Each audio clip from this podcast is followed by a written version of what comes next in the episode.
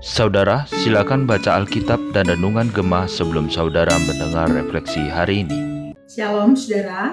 Saudara ada satu perkataan tegas yang dikatakan Paulus di dalam perikop yang kita akan baca hari ini yaitu dari 1 Korintus 3 ayat 17 dikatakan jika ada orang yang membinasakan bait Allah maka Allah akan membinasakan dia sebab bait Allah adalah kudus dan bait Allah itu ialah kamu. Saudara kata membinasakan itu berarti merusak atau mencemari. Kata bait Allah di dalam ayat ini saudara menunjuk pada sekumpulan orang percaya atau boleh juga dikatakan sebagai gereja lokal atau komunitas orang percaya. Jadi kata ini saudara bukan hanya menunjuk pada satu orang percaya sebagai pribadi atau individu. Nah kata membinasakan bait Allah saudara menurut beberapa pandangan memiliki beberapa pengertian. Yang pertama yaitu mengajarkan ajaran-ajaran palsu yang menyesatkan dan merusak jemaat. Yang kedua, menimbulkan perpecahan dan mengajarkan hal yang sia-sia. Yang ketiga, menajiskan kehidupan dengan hal-hal jahat, percabulan, minuman eh, minum-minuman keras dan mabuk. Saudara Paulus ingin menegaskan ada orang dalam atau orang-orang tepatnya dalam gereja Eh, Korintus ini yang ingin menghancurkan persekutuan atau komunitas dengan menimbulkan perselisihan dan perpecahan. Mereka menggunakan dua hal. Yang pertama yaitu ajaran sesat. Jemaat Korintus, saudara, tampaknya memang belum dewasa dalam memahami firman Allah. Jadi menjadi sasaran empuk untuk orang-orang memasukkan ajaran-ajaran sesat mereka. Paulus sendiri mengatakan merujuk bahwa uh, Paulus sendiri masih memberikan mereka susu bukan makanan keras yang di ayat 3 pada pasal 3 ini.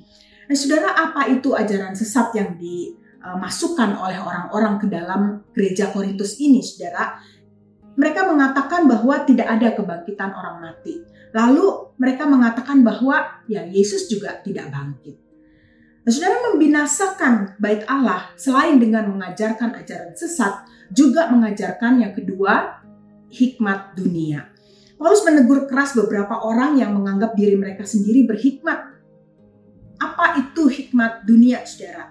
Di dalam Yakobus 3 ayat 14-16 dikatakan hikmat dunia digambarkan sebagai berasal dari manusia dan setan-setan yang menghasilkan kekacauan dan segala macam perbuatan jahat. Sedangkan hikmat Allah dikatakan sebagai murni, menghasilkan buah-buah yang baik. Di dalam Yakobus 3 ayat 17 dan 18. Jadi tanda memiliki hikmat Allah adalah adanya kedamaian di dalam jemaat. Ada shalom dalam jemaat. Saudara pemimpin gereja, baik rohaniwan, majelis, pengurus, dan para pelayan lainnya perlu memperhatikan apa yang penting dalam membangun jemaat. Paulus menegaskan bahwa yang penting dalam membangun jemaat adalah firman Allah.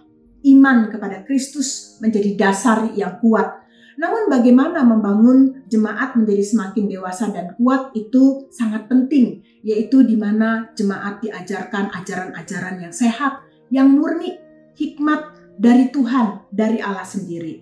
Bukan seberapa besar gedung gereja, fasilitas yang modern, audio dan video yang canggih, jumlah viewer di kanal YouTube gereja kita, atau podcast yang rutin, atau jumlah jemaat yang besar, atau aktivitas yang beragam yang banyak, jumlah persembahan, jumlah cabang, pos PI dan seterusnya. Namun saudara sebenarnya membangun jemaat berarti apakah jemaat hidup di dalam damai, rukun, tidak ada perpecahan, mengenal dan mengerti ajaran yang sehat. Mereka tinggal dan hidup di dalam doktrin yang murni, yang sehat. Kiranya Tuhan memberkati kita sebagai para pelayan. Mari kita berdoa. Tuhan terima kasih Engkau mengarahkan kami sekali lagi sebagai para pelayan, para pemimpin gereja untuk hati-hati membangun jemaat. Hati-hati di dalam melayani. Karena kami sering kali bisa mudah sekali terjebak di dalam membangun aktivitas, membangun gedung Tuhan, mencari jumlah orang Tuhan, Oh Tuhan, tolong kami supaya kami kembali fokus yaitu membangun jemaat. Bagaimana jemaat hidup rukun ada shalom.